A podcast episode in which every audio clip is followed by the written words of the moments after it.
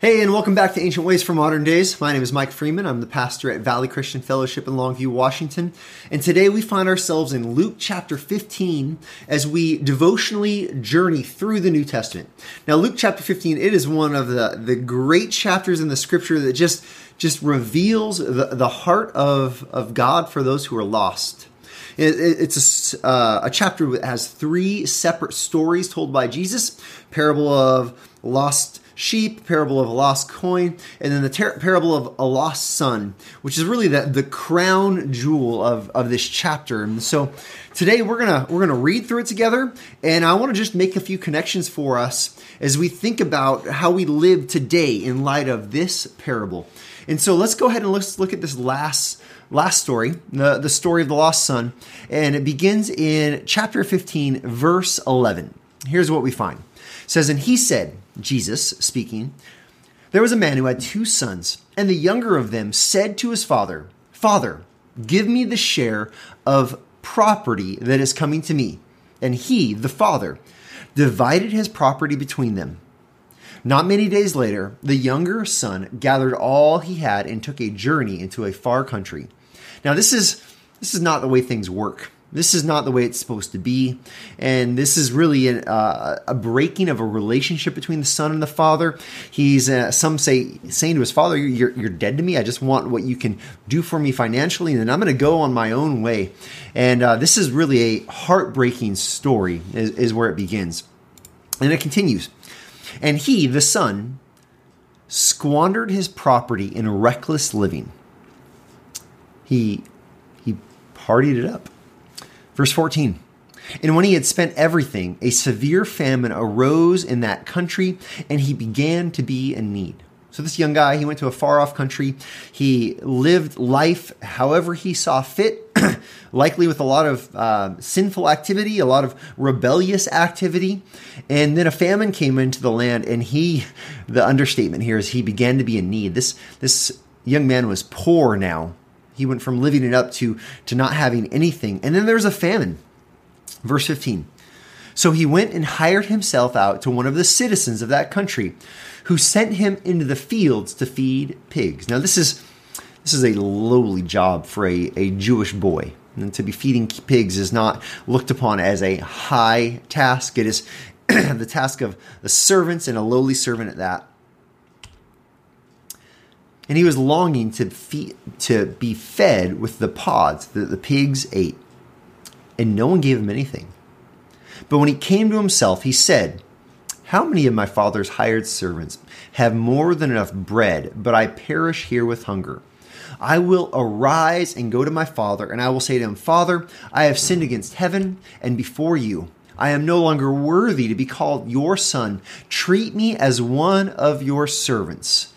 This young man, he, he, he thought about things that, that some versions say he came to his senses. He says, "I'm going to go to my father, and I'm just going to ask him, I'm going to beg him to treat me not as a son, but as a servant. And then at least I'll have plenty to eat." Verse twenty, "And he arose and he came to his father, but while he was still a long way off, his father saw him, felt compassion, and he ran and embraced him and kissed him." And this father is longing for his son to return. This father is likely looking on the horizon, waiting for that one day where his son might come home. He sees him and he runs to his son, embraces him, and kisses him. Verse twenty-one, the son begins his speech. "The son said to him, Father, I have sinned against heaven and before you. I am no longer worthy to be called your son." But the father said to his servants, interrupting his son. If you read between the lines, the son has not finished the speech that he was going to say to his father. "Bring quickly the best robe and put it on him, and put a ring on his hand and shoes on his feet, and bring the fattened calf and kill it, and let us eat and celebrate. For this, my son was dead and is alive again. He was lost and is found." And they began to celebrate. They began to celebrate. This father is thrilled that his son has returned. Has his son done wrong? Absolutely. But his father is eager to show his grace and his mercy to his son. Verse twenty-five, now his older son was in the field, and as he drew, draw, drew near to the house, he heard music and dancing. And he called one of the servants and asked what these things meant. And he said to him, your brother has come, and your father has killed the fattened calf, because he has received him back safe and sound. But he, the older son, was angry and refused to go in. His father came out and entreated him.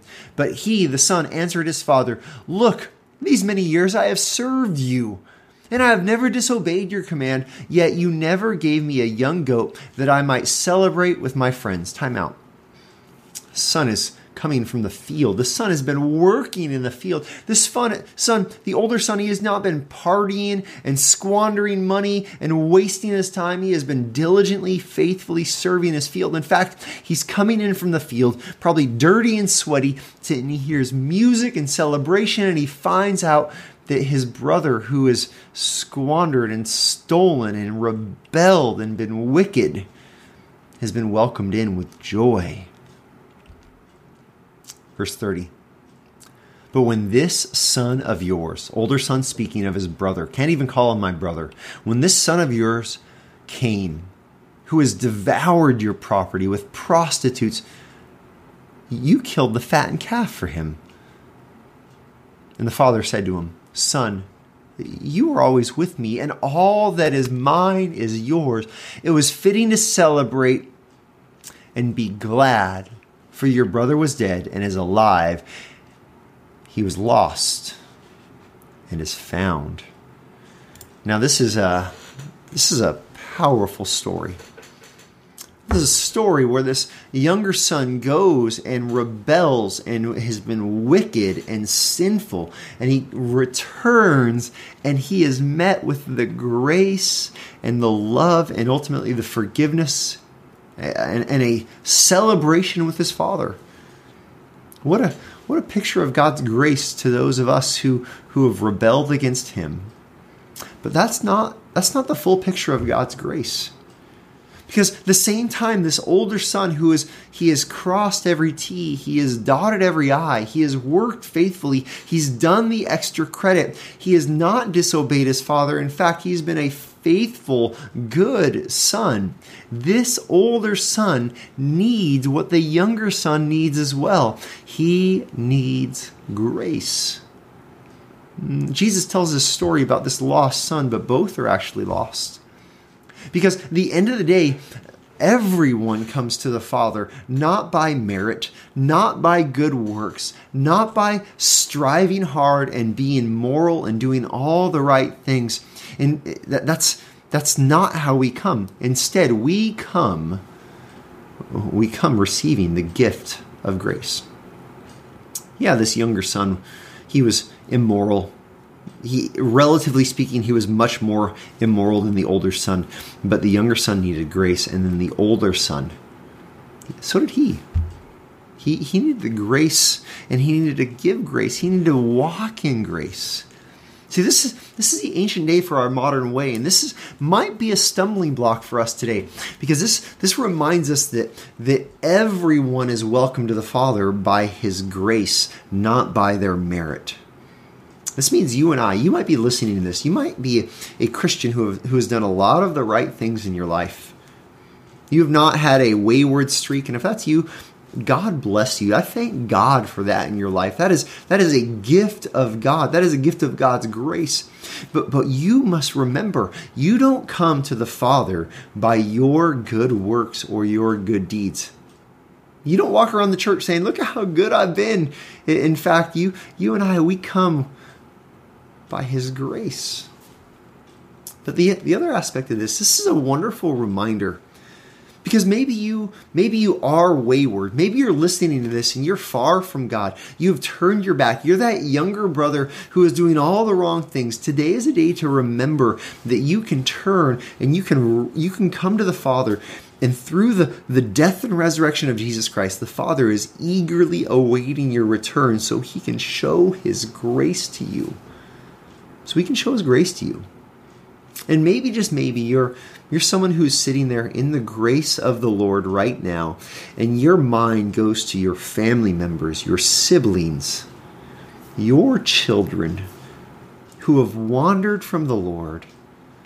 You know, today's ancient way for our modern day, it is a reminder to go to our knees in prayer and beg the Lord that he would draw those who have been wayward from the faith, those who have heard the gospel and who have turned their back on that. This is a reminder for us to, to simply beg the Lord that he would bring them back and that he would prepare our hearts to show his grace when they return. What a What a wonderful reminder of God's grace to our lives today. This is the ancient way for our modern day. It's a way where we walk in his grace.